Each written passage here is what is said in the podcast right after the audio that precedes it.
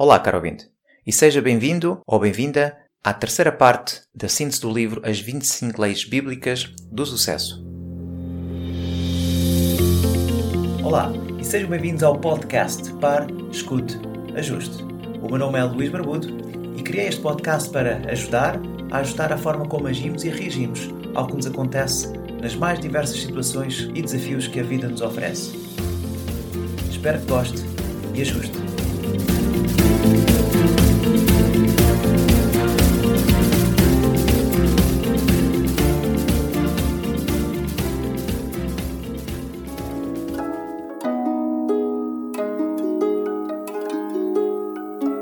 Hoje vou abordar as leis da integridade. E dentro das leis da integridade encontramos mais cinco leis.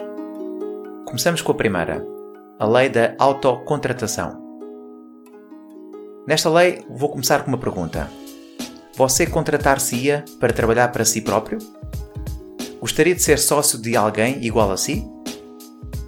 Conhece a fundo, sabe da sua competência e dedicação, dos seus pontos fracos e dos pontos fortes?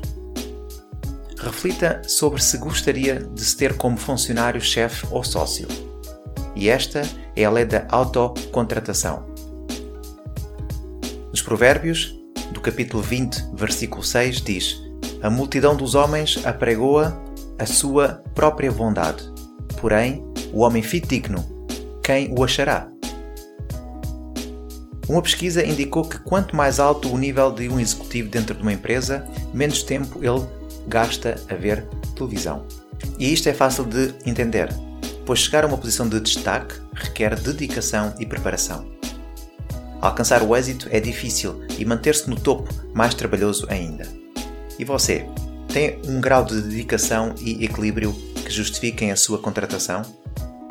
Há anos que observamos e procuramos perceber como funciona a empregabilidade e a forma de ganhar dinheiro. Os autores fazem referência aqui a algo interessante. Dizem eles: Achamos sempre estranho o fato de empregadores procurarem profissionais no mercado e dizerem que é difícil encontrá-los, quanto, ao mesmo tempo, existem pessoas desempregadas que se queixam da dificuldade de encontrar trabalho. Ora bem, algo deve estar errado como é que os donos das empresas reclamam que faltam bons funcionários e os funcionários reclamam que faltam bons empregos? Sabe o que está errado? Há um desencontro entre as habilitações e setores onde há oferta de emprego e as habilitações e setores onde há procura de emprego. E repetimos: se for uma pessoa preparada ou se estiver a preparar-se e se for de confiança e trabalhador, estamos certos de que terá boas oportunidades. As empresas precisam cada vez mais de profissionais corretos, honestos, produtivos, comprometidos e assertivos. Ao reunir o maior número possível de boas qualidades, será mais requisitado. A partir de agora, o seu desafio é tornar-se em alguém que você próprio contrataria.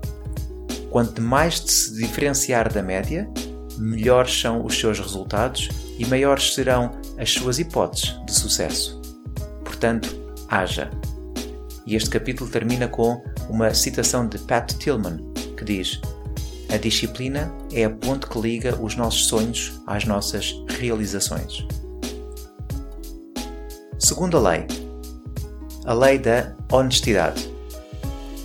Êxodo, capítulo 20, versículo 15 e Deuteronômio, capítulo 5, versículo 19.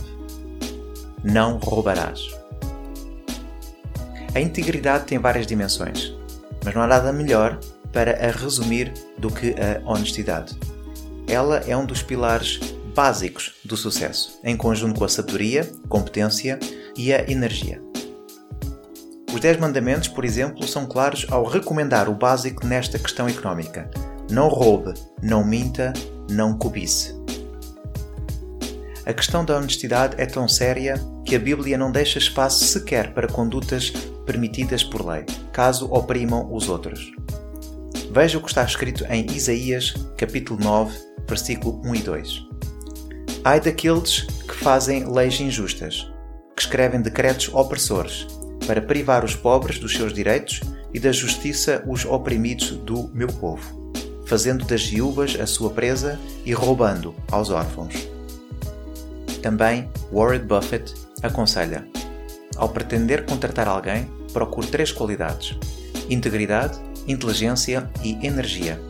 A mais importante é a integridade, porque sem ela, as duas outras qualidades, inteligência e energia, acabarão conosco. E lembre-se que, ao invés de cobiçar o que é dos outros, resolva a sua própria vida. E existem aqui algumas dicas para verificar se está a ser honesto. Pergunte-se a si próprio: o que está a fazer prejudica as leis do país? O que está a fazer pode ser filmado ou publicado sem que isso lhe cause vergonha ou um processo criminal? Se os outros fizessem o mesmo consigo, ficaria satisfeito? Faria isso a alguém que ama? Alguém está a ser prejudicado ou defraudado? Ou seja, submetido à perda exagerada enquanto você obtém um lucro exagerado? Se o que estiver a fazer ou negociar passar nestas perguntas que ainda agora referi, parabéns, pode continuar. Se não, cuidado, pois existe uma lei espiritual inexorável e de que tudo o que fazemos volta para nós. E se alguma coisa correr mal, não adianta culpar Deus, o diabo, a tentação ou o governo. Cada um deve assumir a responsabilidade pelos seus atos e escolhas, pois este é mais um dos princípios do sucesso. É preciso não nos aproveitarmos da situação para ter lucro excessivo, como alerta este texto bíblico de Jeremias, capítulo 22, versículo 13. Ai daquele que edifica a sua casa com injustiça e os seus aposentos sem direito, que se serve do próximo e não lhe dá o salário do seu trabalho. Os autores neste capítulo fazem referência à força da palavra e citam Mateus, capítulo 5, versículo 37. Seja, porém, o vosso falar sim, sim, não, não, porque o que passa disto é de procedência maligna. E também nos Provérbios, capítulo 20, versículo 17. Suave é ao homem o pão da mentira, mas depois a sua boca enche-se de pedrinhas. A honestidade é um valor essencial para a sua vida sendo fundamental para os seus relacionamentos, a sua imagem e a sua carreira. Mantenha padrões elevados de honestidade. Não defraude o próximo, não abuse do seu próximo. Isto é dito por grandes financeiros, por grandes estudiosos e por grandes filósofos. E também está na Bíblia. E terminamos o capítulo com a referência a Lucas, capítulo 3, versículo 14. Interrogaram-no também uns soldados. E nós, que faremos? Disse-lhes: A ninguém queirais extorquir coisa alguma, nem deis denúncia falsa, e contentai-vos com o vosso soldo. E assim passamos para a terceira lei da integridade, que é a lei do nome. Começa com Provérbios, do capítulo 22, do versículo 1. O bom nome vale mais do que muitas riquezas. O seu nome é o seu maior património profissional e por isso a lei do nome é uma das mais importantes para a construção de uma carreira ou uma empresa de sucesso. Tal como Salomão diz, o bom nome vale mais do que muitas riquezas. A Bíblia, por sua vez, afirma que nada há encoberto que não venha a ser revelado e oculto que não venha a ser conhecido. Lucas, capítulo 12, versículo 2. E visto que o nome é a única coisa que nós temos, pode estar a perguntar: E eu, já errei?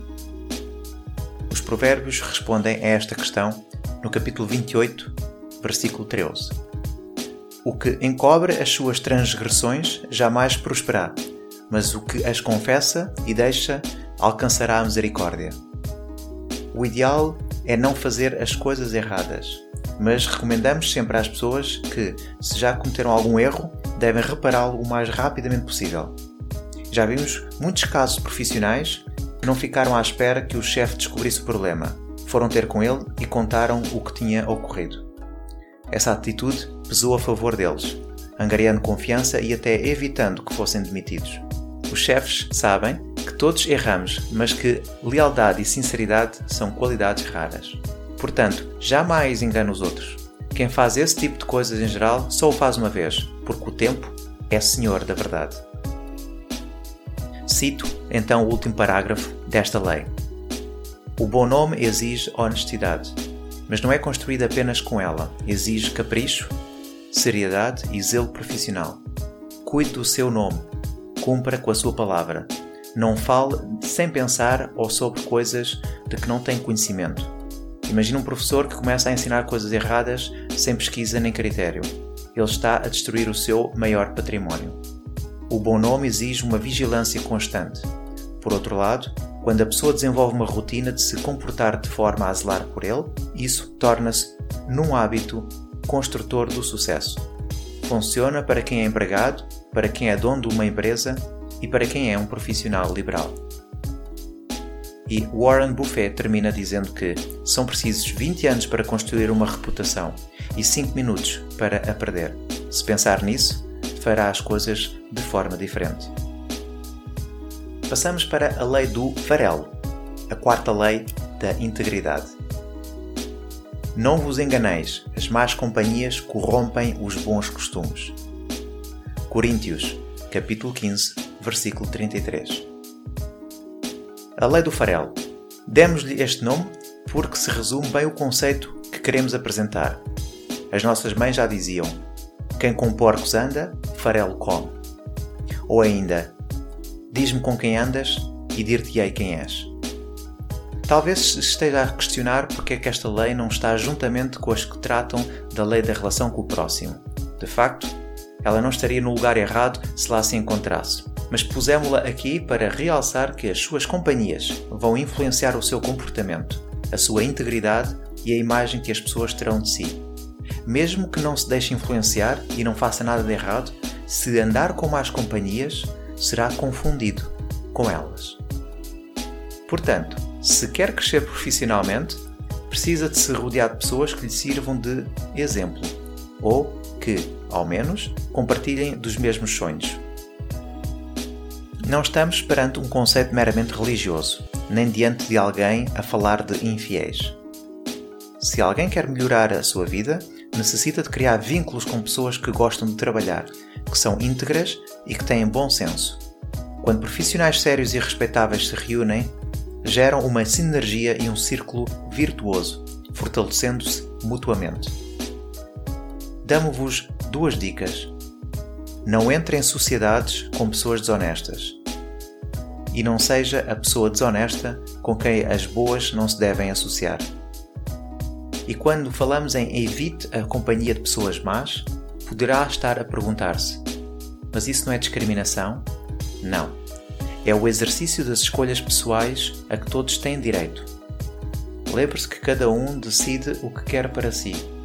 Não pode escolher pelos outros, pode escolher apenas por si próprio. Com amor e respeito, sem arrogância ou crueldade, pode aconselhar quem está a trilhar uma estrada tortuosa.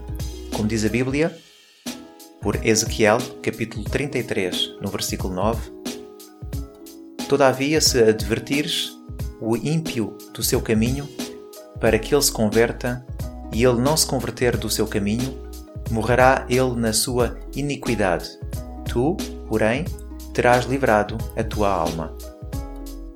Tenha atenção ao tentar ajudar pessoas más, ou que sejam más companhias, seja por razões emocionais ou humanitárias. Se perceber que está a ser mais influenciado do que está a influenciar, afaste-se. E por favor, não confunda o dar apoio com misturar-se. Ajudar os outros é bom, mas nunca contrate alguém ou faça sociedade com esse fim. Negócios e sociedades devem ser feitos de forma objetiva e inteligente. Se alguém está a precisar de ajuda, não é o sócio nem o empregado ideal. Se for contratar, procure pessoas que vão contribuir para a empresa ou para o negócio, e não pessoas para serem ajudadas pela empresa ou negócio. Se quiser fazer filantropia, ótimo. Tenha um negócio saudável, com pessoas competentes e que vistam a camisola da empresa. Ganhe dinheiro e, com ele, ajude os outros. Resumindo, não misture as estações. E fazemos aqui uma referência aos Salmos, capítulo 1, versículo 1 e 3. Bem-aventurado o homem que não anda segundo o conselho dos ímpios, nem se detém no caminho dos pecadores, nem se senta na roda dos escarnecedores. Antes, tem o seu prazer na lei do Senhor, e na sua lei medita dia e noite. Pois será como a árvore plantada junto às correntes de águas, a qual dá o seu fruto na estação própria, e cuja folha não cai, e tudo quanto fizer prosperará. E com isto chegamos à última lei das leis da integridade, que é a lei do autocontrole. Começamos com os Provérbios, do capítulo 16, do versículo 32. Mais vale controlar o seu espírito do que conquistar uma cidade. Para aplicar todas as leis deste livro, mas sobretudo para ser uma pessoa íntegra, é indispensável que aprenda a ter um autodomínio. E ao falar desta característica comum a todos os homens de sucesso, Napoleon Hill disse que ter autocontrolo é, na verdade, ser líder de si mesmo. É pensar a longo prazo, avaliar as consequências de cada ação, ter a ideia exata de tudo o que faz ou o aproxima, ou o afasta do seu objetivo principal definido. Napoleon Hill também adverte que não ser escravo das tentações mundanas ou de estados alterados de consciência, como a embriaguez, por exemplo, é um passo essencial para quem quer estar no comando da sua própria vida. Lembre-se que, para alcançar o sonho, a meta, a vitória, é preciso correr como um vencedor, fazer sacrifícios, ter fé e confiança, agir com inteligência e objetividade. E ter domínio próprio e autocontrole. Aprender a controlar a sua mente, o seu corpo e o seu tempo é fundamental, e quem não se domina primeiro a si próprio não tem condições para dominar mais nada. Os autores do livro referem também: seja vigilante e citam Marcos, no capítulo 4, versículo 22. Porque não há nada oculto, senão para ser revelado, e nada escondido, senão para ser trazido à luz. Uma instrução bíblica essencial e que não passa despercebida no meio corporativo é: você está a ser observado. Tudo o que faz, veste, diz, dá e recebe pode ser usado contra si ou a seu favor não falamos de aparências, mas de atitudes, daquilo que transmite e realiza. Vale a pena lembrar que as pessoas costumam comportar-se de maneira diferente em momentos de tranquilidade e de adversidade, sendo observadas em ambas as situações. A Bíblia afirma que em tudo te dá, por exemplo, de boas obras. Na doutrina mostra incorrupção, gravidade, sinceridade, linguagem sã e irrepreensível, para que o adversário se envergonhe, não tendo nenhum mal a dizer de nós. Tito, capítulo 2, versículos 7 e 8. A melhor lição que podemos tirar do texto bíblico é para não trabalharmos apenas quando estivermos a ser observados, mas empenharmos-nos sempre. Como Efésios refere no capítulo 6 do versículo 6, não servindo à vista como para agradar aos homens, mas fazendo de coração a vontade de Deus. Haja como se estivesse sempre a ser filmado. Não seja crítico nem preguiçoso. Atenda bem o seu chefe, os seus clientes, os seus fornecedores. Seja agradável e não respondão. Há um ditado popular que diz: O bom cabrito não berra. Poucas vezes vimos alguém arrepender-se de ter ficado calado. Refere-se também neste capítulo que nada de intimidade no ambiente de trabalho. Os Provérbios referem isto no capítulo 25, do versículo 28. Aquele que não pode conter o seu espírito é como uma cidade derrubada que não tem muros. Saber controlar-se a si mesmo é uma das maiores proteções que alguém pode proporcionar-se. Quando dá demasiada intimidade aos outros, cria uma verdadeira estrada para ter problemas. Existem muitas pessoas que chegam ao trabalho e abrem o coração. Contam assuntos da sua vida privada, falam demasiado e ainda acham que isso é bom, autoelogiando-se por serem francas e sinceras. Isto é um equívoco e pode prejudicar a sua carreira. Nos Provérbios, capítulo 18, versículo 2 diz: O tolo não deseja o entendimento, mas somente abrir o seu coração. Ou seja, é tolice querer colocar-se no centro das atenções e falar apenas de si próprio e dos seus pensamentos. é melhor interessar-se pelos pensamentos e opiniões dos outros. Assim, será visto como simpático e agradável e terá a oportunidade de aprender com as outras pessoas, principalmente se também seguir a lei do farelo e escolher bem as suas companhias. Sem dar muita intimidade, esteja aberto a bons relacionamentos. Não confunda construir muros de proteção com erguer muros nas relações. Alguns muros são benéficos, pois, como diz o ditado, uma boa cerca produz ótimos vizinhos. Mas isso não é o mesmo que isolar-se das pessoas. Aqui vale a pena citar Khalil Gibran. As pessoas são solitárias porque constroem muros em vez de pontes. Enfim, há muros bons e maus. Escolha quais vai construir ou derrubar. E terminamos com os Romanos, capítulo 12, versículo 17 a ninguém torneis mal por mal. Procurai as coisas dignas perante todos os homens. E assim terminamos as cinco leis da integridade. No próxima parte falaremos das leis do relacionamento. Até lá, um bem-aja e continuação de um ótimo trabalho.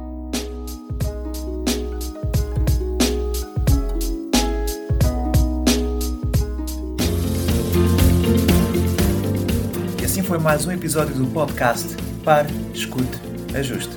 Espero que este conteúdo seja útil e uma mais-valia para o seu dia a dia, porque se vive melhor quando está bem. Então pare para sentir, escute o seu coração e ajuste a forma como reage ao que lhe acontece. O meu nome é Luís Barbudo e poderá encontrar mais ajustes em www.parescuteajuste.pt. Um bem-aja para si.